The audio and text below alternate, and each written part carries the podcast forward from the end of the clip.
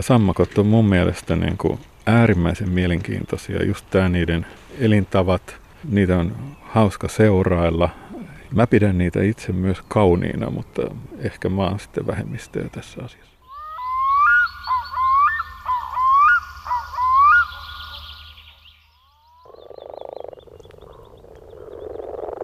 Ja kauniita ne ovatkin, vaikka tietenkään makuasioista ei sovi kiistellä. Aika huomaamattomia ja täysin harmittomia kavereita ihmisten kannalta. Ja siksi onkin aika hassua ajatella, että ennen niiden on ajateltu omaavan paljon voimia. Ja siinä on voinut heikkohermoisemmalla sydän rinnassa muljahtaa, kun on pahaa aavistamatta kesäyön hämärässä tullutkin sammakko vastaan. Monin paikoin on uskottu, että sammakot ovat veden väkevää haltia sukua. Niillä on veden ja maavoimat molemmat hallussa näillä kavereilla, jotka ovat syntyneetkin savesta, lietteestä, lähteiden vedestä. Vaarallisinakin sammakoita on jossain päin pidetty. On varoteltu, että jos menee juomaan vaikkapa jostakin joesta tai lampareesta, niin saattaa siinä käydä niin hullusti, että sammakko hulahtaakin samalla ihmisen kurkusta sisään. Ja siitä tulee varsinainen riesa, kun yritetään saada se sitten pois. Vaikka vielä heikompi tilanne on sillä, jota sammakko puree. Uskomuksen mukaan tilanne on paljon pahempi kuin jos käärme purisi. Ja selviytymismahdollisuudet tällä poloisella ihmisellä ovat perin kehnot. Se on pitkään tiedetty, että sammakot ovat kylmiä olentoja ja sitä on yritetty myöskin hyödyntää. Esimerkiksi pistämällä ne kaivoon, jossa ne viilentävät näppärästi kaivoveden ja vielä siinä samalla imevät kaivoveden myrkyt ja veden vihat itseensä. Sekin on nähty pitkään, että sammakot ovat jollain lailla hyvin ihmismäisiä ja niihin liittyy hurja uskomuksia, joiden mukaan ne ovatkin salassa synnytettyjen äitiensä soille hylkäämien lasten henkiä. Tai sitten, että ne ovat vedenpaisumuksessa hukkuneiden ihmisten jälkeläisiä, kun niillä on vielä viisi sormea, ja sitten jos tekee niin, että sammakon kääntää selälleen, niin se panee edelleenkin kätensä ristiin. Näin mahtavia kavereita, niiden elämän alkuvaiheita olemme siis kumartuneet seuraamaan biologi Jarmo Saarikiven kanssa Helsingin viikissä aika vaatimattoman näköisen ojan mutkassa peltojen keskellä. On lämmin aurinkoinen aamu, olemme polvillamme rantapenkalla ja tähystelemme nuijapäiden menoa rantavedessä. Niitä näkyy satoja ja yhä enemmän sitä mukaan, kun valo osuu veteen ja valaisee pohjaa. Kaiken kaikkiaan niitä on varmaan tuhansia tai kymmeniä, satoja tuhansia. Ja syytä onkin, koska sen verran paljon vaaroja niiden elämään kuuluu heti alusta alkaen, että vain osa pääsee koskaan kotilammesta liikkeelle. Siellä on tavallisen sammakon nuijapäitä ja ne on nyt semmoinen ehkä kolmisen viikkoa vanhoja. Tässä kun mä kävin pääsiäisenä kattoon tuossa huhtikuun 20. päivän tienoilla, niin silloin tässä oli aika karkelot, kun sammakot oli kutupuuhissa. Pystyykö sitä arvioimaan, tai osaako sanoa, että kuinka monen sammakon kutumutka tämä oikein on? Joo, se on itse asiassa aika helppo laskea. Siis laskee ne mätimunaklimpit. Ja yleensä se on niin, että yhdestä naaraasta tulee yksi klimppi. Eli kun tässä nyt oli niitä ehkä semmoinen pari kolmesataa, niin tässä on siis tässä lammikossa vierailu pari kolmesataa naarasta ja varmaan suunnilleen, tai ainakin saman verran koiraita tässä on. Eli ihan hyvä populaatio. Onko joku tutkinut sitä, että kuinka laajalta alueelta ne tulee tähän? No sitä on kyllä tutkittu aika paljonkin ja, ja tota, mitään täyttä varmuutta ei tietysti ole, mutta semmoinen pari neljä kilometriä on ehkä aika hyvä arvio, että, että jos tästä vetää niin kuin kilometrin säteellä ympyrän, niin suunnilleen siltä alueelta sitten. Se on jotenkin vähän liikuttava ajatus, että kilometrinkin päästä joku lähtee sitten, kun talvihorroksesta heräilee, niin lähtee tänne suuntaamaan. Joo, ja voi olla myös niin, että osa, osa populaatiosta on talvehtinut ihan tässä lammikon pohjassa, että tämä on semmoinen lammikko, jossa talvella on sen verran vettä, että se ei välttämättä jäädy ihan pohjaa myöten. Mä luulen, että se voi olla semmoinen metrin syvä. Tiedättekö sitä, että miten sammakot suunnistaa? No, mä en ainakaan tiedä. Jos veikata pitää, niin kyllä mä luulen, että ne haistaa ensinnäkin. Sitten ne myös oppii. Ne nimittäin käyttää samaa lammikkoa vuodesta toiseen ja, ja usein ne palaa sille lammikolle lisääntymään, missä ne itse on syntynyt. Voikohan tässä olla joku semmoinen kotilammikon tuoksu? Niin, kyllä mä luulen, että sammakko aika hyvin niin kuin sanotaan haistaa veden, että, että ne etsii myös uusia lammikoita koko ajan ja nimenomaan pyrkii löytämään sellaisia lammikoita, jotka on esimerkiksi ylhäällä mäkien päällä, koska silloin ne tajuaa, että niissä harvemmin on kaloja, kun kalat ei niihin pääse. Ja sammakko tai sammakolla on jalat just sen vuoksi, että se pääsee sellaiseen lammikkoon, mihin kalat ei pääse. Kalat on nimittäin, ne on siitä ikäviä, että ne syö nämä nuijapäät. Mutta onko se kurnutushomma liittyy siihen, että koirat tulee ensiksi? Vai tuleeko kaikki samaan aikaan? Ja sitten täällä vaan kurnutellaan, että, että minä olen täällä nyt komea. Onko se sama systeemi kuin linnuilla? Tavallaan se on tämmöinen ryhmäsoidin, samanlainen kuin linnuilla, esimerkiksi joillain metsäkanalinnoilla, mutta, mutta tuota, sammakoilla on siis se periaate, että koiraat tulee tota, lisääntymislammikoihin yleensä ennen naaraita ja sitten koiraat siinä yrittää vallata ne lammikon parhaat lisääntymispaikat, eli yleensä ne lämpimimmät kohdat. Ja, ja siinä sitten kookkain ja matala äänisin koiras on yleensä se, joka pärjää. Jostain syystä naaraita viehättää tämmöinen matala äänisempi kurnutus ja se on kai sitten merkki siitä koiraa koosta ja voimasta ja sellainen on sitten naaraan mielestä hyvä lisääntymiskumppani. Kun me katsotaan nyt tätä ojanmutkaa, niin mitkähän kohdat tässä voisi olla näitä parhaita paikkoja, jotka varataan ensiksi? No se on se, mihin se kutu sitten ilmestyy. Eli tässä tapauksessa se on ollut tämä, tämä matala pääty, joka on... Johon valo joka... nytkin alkaa jo osua itse asiassa. Joo, ja se on se lämpimin kohta. Ja se on siinä mielessä tärkeää, että siinä lämpimässä vedessä se kutu sitten kehittyy nopeammin. Sammakoilla on nimittäin kova kiire kasvaa mahdollisimman isoksi tämän Suomen lyhyen kesän aikana. Ja, ja niillä on kova kiire olla isompia kuin muut kaverit siinä samassa lammikossa, koska ne saattaa jopa syödä toisiaan. Nyt kun tuonne tosiaan katsoo tästä, niin sadoittain tämmöisiä pieniä pisteitä siellä, siellä ui. Nämä on vielä jalattomia, pyrstöllisiä tyyppejä, niin mitä ne syö tässä vaiheessa? No tässä vaiheessa noi on vielä kasvissyöjiä, eli ne syö levää, ne rapsuttelee noilla pinnoilla olevia leviä ja aivan just ihan kohta puoliin, niin ne muuttuu tavallaan petoeläimiksi ja rupeaa syömään sitten myös muutakin kuin levää. Eli alkuun niillä on se on, ne, ne pystyy rapsuttelemaan kasviravintoa, mutta, mutta suhteellisen pian niin ne siirtyy syömään kaiken näköistä selkärangatonta pikkuhyönteisiä ja muuta vesiötökkää, mitä tuolta löytyy. Minkälaisilla aisteilla ne tuolla liikkuu? Niillä on silmät? On, ja haju, näkö ja sitten myös tämä kylkiviiva-aisti, samanlainen kuin kaloilla. Ja kidukset, vai? Joo, joo, siis, siis kiduksilla ne hengittää toistaiseksi tuolla vedessä ja, ja sitten vasta siinä vaiheessa, kun jalat on kasvanut ja häntä surkastunut, niin niille kasvaa keuhkot ja ne siirtyy maaelämään ja hengittämään ilmaa. Eli siinä on aika, aika mittavia muutoksia, mitä, mitä sammakolle tapahtuu. Se muuttuu kasvissyöjästä petoeläimeksi, se muuttuu uivasta vesiotuksesta käveleväksi maaeläimeksi, se rupeaa hengittämään keuhkoilla ja niin edespäin. Jos tässä nyt käy vaikka viikoittain katselemassa tämmöistä lampea, tai jos on niin onnekas, että asuu semmoisen paikan lähellä, että voi seurata iltalenkeillään vaikka nuijakpäiden kehittymistä, niin mitä tapahtuu seuraavaksi ja mitä sitten? No seuraavaksi ehkä semmoinen, minkä parhaiten huomaa on se, että noille nuijapäille kehittyy ensin takajalat ja, ja sitten, sitten vasta vähän ajan päästä niin etujalat. Ja oikeastaan miksiköhän, miksiköhän ne tulee ensiksi ne takajalat? Varmaan siksi, että ne on sille hyödylliset. Eli, eli se pystyy liikkumaan niillä. Se alkaa nimittäin olla aika etupainoinen toi nuijapää, eli silloin kasvaa toi pääpallero on varmaan sentin kokoinen jo siinä vaiheessa, kun ne takajalat kasvaa ja se tarvii niitä liikkumiseen. Niin. Itse asiassa semmoinen iso nuijapää niin ei ole mikään kaikkein ketterin uimari. Se on vähän kömpelön näköistä se uiminen. Ja se on hullunkurisen näköistä, kun on takajalat ja pyrstö ja sitten ei edessä niin mitään. Se ei ole ehkä ihan balanssissa se otus, mutta tota, ajan kuluessa niin se muuttuu sitten enemmän sammakon näköiseksi. Ja sitten viimeinen vaihe ennen kuin täältä lähdetään, niin mitä sitten tapahtuu? Sitten kun ne jalat on, on kasvanut, niin sitten se häntä rupeaa surkastumaan ja oikeastaan siinä vaiheessa, kun se häntä tai tämä pyrstö häviää kokonaan, niin siinä vaiheessa sitten sammakko nousee maalle.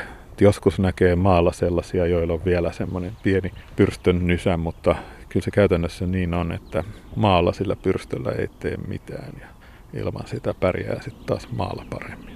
Tuolla muuten vähän näkyy vielä tuommoista kutuakin. Se on, se on nyt aika paljon myöhemmässä kuin nämä nuijapäät. Joo, se on varmaan tullut viime tingassa ja hyvin todennäköistä on, että se ei ehdi kehittyä tai, tai käy niin, että noin tuolla uiskentelevat nuijapäät niin pistelee noin kaverinsa poskeen. Että se kutu, joka tänne ensimmäisenä tulee, niin se pärjää parhaiten, jos säät on suotuisat. Mutta jos se taas tulee liian aikaisin, niin sitten se on vaarassa jäätyä öisin. Että, että tämä on aika herkkä tämä balanssi. Sama kuin kutu on myös hyvin synkroninen tapahtuma. Että täällä Etelä-Suomessa se on tuossa huhtikuun 25. päivän nurkilla aika tarkkaan. Entäs sitten se hetki, kun nämä pienet sammakon alut päättää lähteä täältä liikkeelle? Tiedetäänkö sitä, että milloin se tapahtuu ja kuka päättää, että nyt mennään? Joo, siis se riippuu lämpötilasta, säistä ja sitten siitä, että mihin aikaan se kutu on tähän lammikkoon ilmestynyt. Että kyllä se semmoinen kymmenisen viikkoa noin suunnilleen se kehitys on.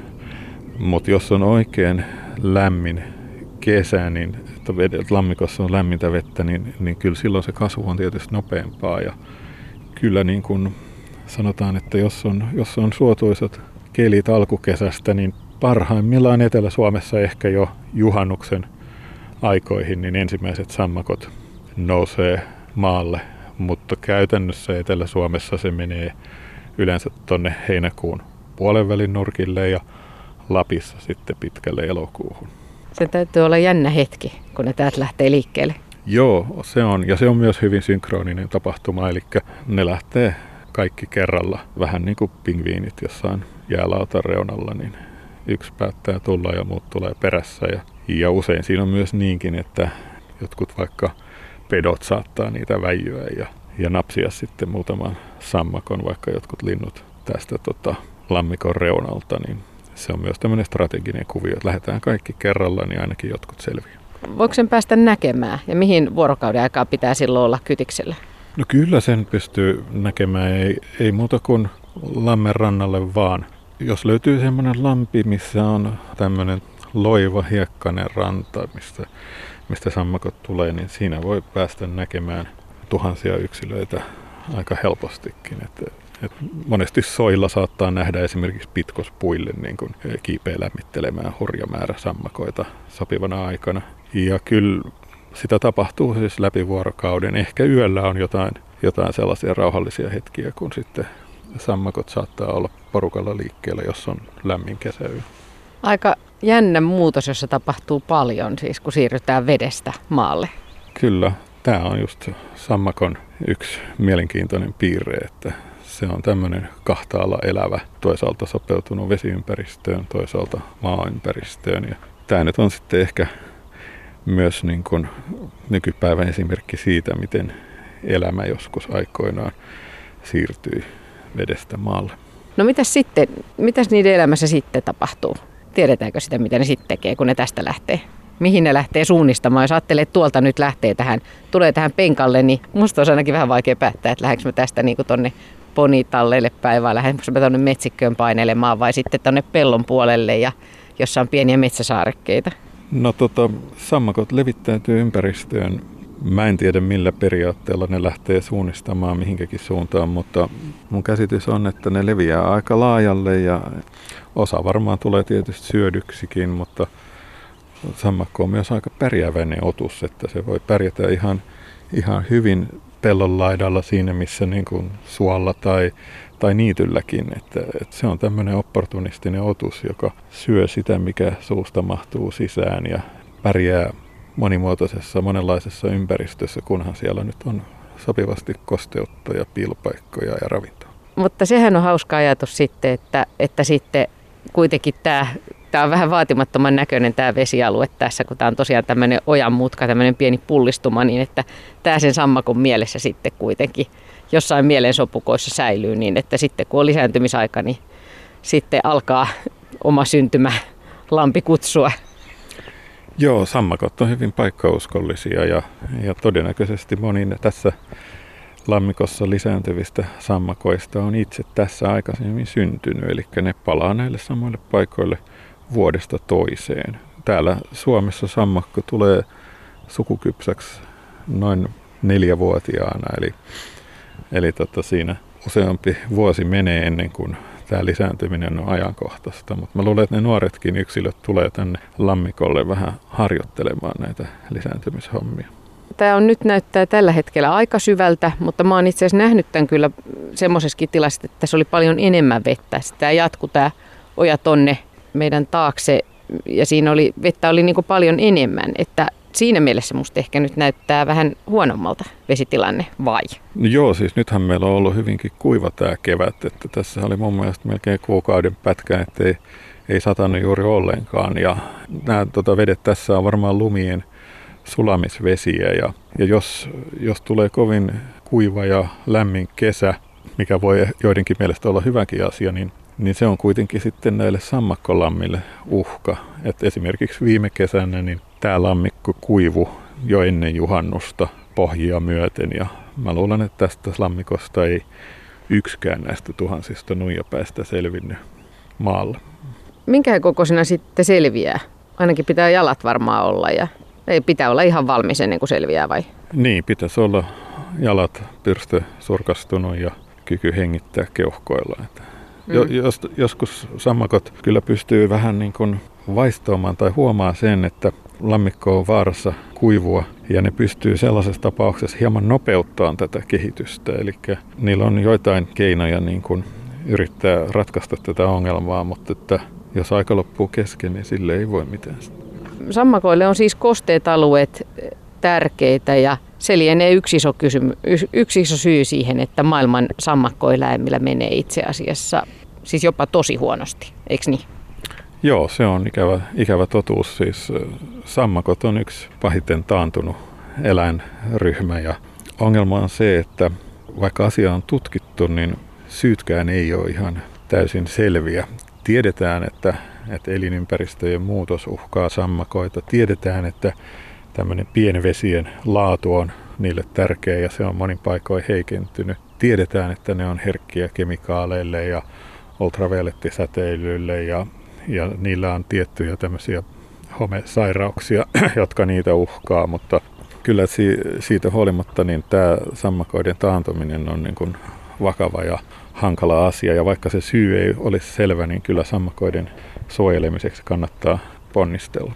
Niin Suomessa tilanne ei ole näin huono, mutta onko, onko meillä käsitystä siitä, että minkälainen Suomen sammakotilanne on? No kyllä Suomessakin sammakot on, on taantunut, mutta että niitä vielä kuitenkin on. Siis nämä kolme sammakkolajia, rupikonna, tavallinen sammakko ja viitasammakko, niin ne ei ole millään lailla erityisen harvinaisia otuksia. Siellä, missä on suotuisa elinympäristöä, niin siellä niitä on. Ja, ja niin kuin suotuisaa elinympäristöä Suomessa on vielä paljon, mutta kyllä tiettyjä uhkia leijuu ilmassa. Eli esimerkiksi tämä, että jos vaikka ilmasto tästä kovasti lämpenee, niin kyllä nämä pienvedet niin kuivuu, vähenee. Samoin kaupunkialueella niin niitä putkitetaan ja tällaiset lammikot ja avoojat ja tämän tyyppiset on, on käynyt aika vähin.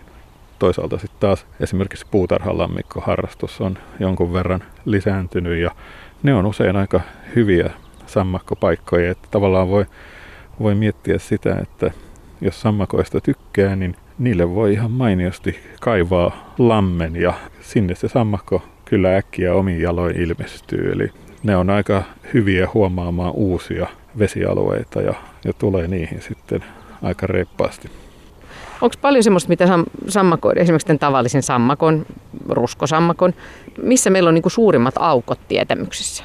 Kyllähän niin kuin sammakoista aika paljon tiedetään ja, ja paljon tehdään esimerkiksi hienoa geneettistä tutkimusta, mutta kyllä ihan tämmöinen perusekologia, että mihin sammakko menee ja missä se aikansa viettää ja mitä se tekee ja näin, niin, niin sekin on jo ihan mielenkiintoista ja sitä voi tutkia sammakoita seurailemalla. Että, että kyllä jos nyt miettii, mitä sammakoista pitäisi saada selville, niin, niin kyllähän ne varmaan liittyy tähän, että kun me ei tiedetä, että minkä takia ne vähenee, niin jotta me voitaisiin siihen puuttua ja sammakoiden olosuhteita jotenkin edistää ja lajeja suojella, niin kyllä meidän täytyisi tietää, että mitä sammakoille kuuluu.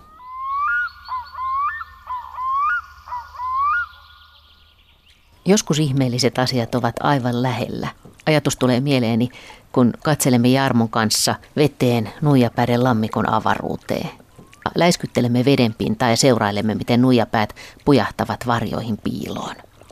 Tuntuu vähän kuin katselisimme veden pintakalvon läpi historiaan, aikaa jolloin yli 300 miljoonaa vuotta sitten elämä siirtyi maalle. Ja ne ensimmäiset selkärankaiset, jotka siihen pystyivät, olivat ilmeisesti jonkinlaisia alkusammakkoeläimiä. Ja samanlainen kahden maailman kansalaisuus sammakkoeläimillä on edelleen. Luokan tieteellinen nimi amfibia tarkoittaakin suomeksi kahtaalla elävää. Ja edelleen niiden elämä alkaa vedestä. Ja sitä aika jännittävä ajatella, mitä näistä varhaisajoista nuijapäänä oikein jää niiden mieleen myöhemmin, tai mihin sitten jääkin – sillä vaikuttaa siltä, että tässä nuijapäävaiheessa ne esimerkiksi oppivat kotiveden tuoksun ja sitten vuosia ja useita talvehtimisiakin myöhemmin muistavat sen sitten kutuaikaan, kun lähtevät suunnistamaan takaisin kutulammelle. Lueskelen artikkeleita sammakkoeläinten suunnistamisesta, jossa on edelleen aika paljon epäselvää. Sitä on arvattavasti myöskin aika hankala tutkia. Joka tapauksessa vaikuttaa siltä, että sammakot käyttävät suunnistamisessa näköään – ne tunnistavat tuttuja maamerkkejä, tiettyjä polkuja ja reittejä. Ne saattavat tarkkailla tähtiä, aurinkoa ja kuuta. Hajut ovat tärkeitä ja sitten tutut äänet, kuten kutukurnutus. Mutta voi olla myös niin, että ne havaitsevat esimerkiksi maan magneettikenttää. Ja ilmeisesti monet konstit ovat käytössä samanaikaisesti, mikä onkin tarpeen, kun ne suunnistavat usein jopa useiden kilometrien päästä paikalle. Eikä homma välttämättä käy ainakaan helpommaksi vuosien myötä, kun kosteikkoalueiden määrä jatkuvasti vähenee ja etäisyydet kasvavat. Ja vettä ne kuitenkin tarvitsevat. Ja siksi kannattaakin sammakoiden takia toivoa aurinkoisten kesäpäivien lisäksi myös riittävästi raikkaita sateita Suomen kesään. Siellä ne ravintoa etsii ja kyllä ne sieltä jotain rapsuttelee noiden heinien päältä. Tälleen kun katsoo tähän valosaan kohtaan, niin niin siinä tosiaan näkyy varmaan satakunta vähän. Tuossa on tämmöinen oma pieni maailmansa, kun niitä menee eri kerroksissa niin kuin syvemmällä ja täällä ylempänä. Ehkä tässä on kaiken kaikkiaan jopa puoli metriä tai jopa, jopa metri tuota pohjaa ihan näy, niin vettä. Minkälaisia vinkkejä, jos tästä kävelee ohitse ja haluaa tätä seurata, niin sammakot on rauhoitettu ja niihin ei saa koskea, niiden pitää antaa kehittyä ja elää omaa elämäänsä. Mutta onko sinulla jotain vinkkejä, että, että miten, miten tätä, näitä voisi harrastaa? No tota, mun mielestä tämä näiden kasvun seuraaminen on ehkä se, mikä on niin kuin ihan kiinnostavaa. Sitten tuossa vapun aikaan, kun on tämä kutuaika, niin, niin voi olla ihan hauska tulla kattelemaan sitä touhua ja kuuntelemaan sammakoiden kurnutusta. Ja lajeja voi oppia tunnistamaan näitä kurnutusääniä opettelemalla ihan samalla tavalla kuin vaikka linnun lauluja. Kaikilla Suomen sammakoilla on vähän oma kurnutus äänensä ja ne on, ne on helppo siitä tunnistaa. Sukupuolet voi oppia tsekkaamaan aika helpostikin, eli, eli tota, erottaa sitten koiraan ja naaraan. Ja, Miten se tehdään? No tota, esimerkiksi tässä kun keväällä tulee tähän, niin koiraat on niitä, jotka kurnuttaa.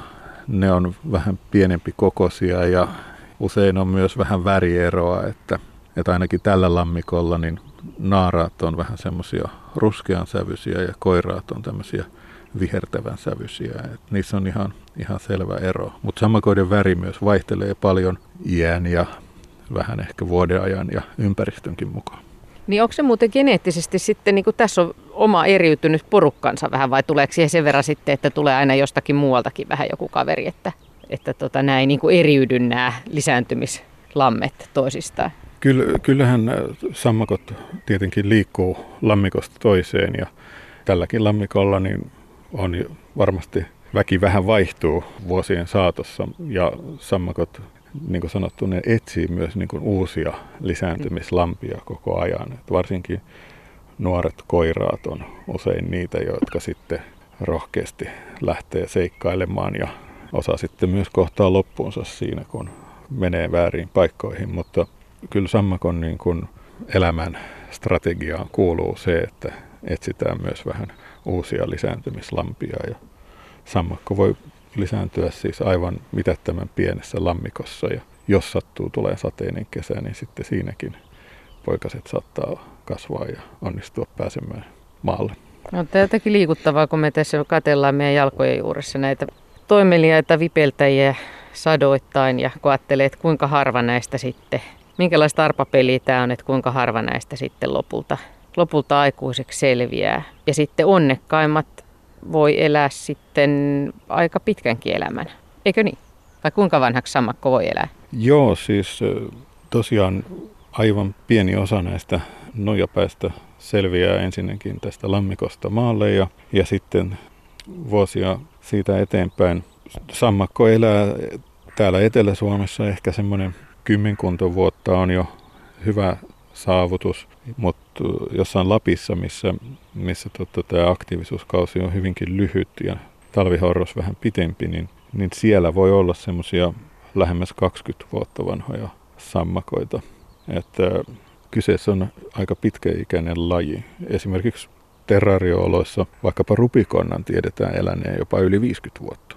Mikä on tietenkin sikäli hyvä, että jos ajattelin, kun sä sanoit äsken, että tämä oli viime, viime vuonna, tästä ei ehkä kukaan selvinnyt, niin onhan se tietenkin hyvä, että ne on pitkäikäisiä, että sitten kanta kestää sen, että joka vuosi ei homma onnistu. Joo, just näin. Ja, ja niin kun yhdestä naarasta voi tulla yli tuhat mätimunaa ja jos sattuu semmoinen kesä, että on kosteita ja vesi pysyy lammikoissa, niin kyllä sitten ne sammakoiden määrä on ainakin hetkellisesti vähän korkeampi.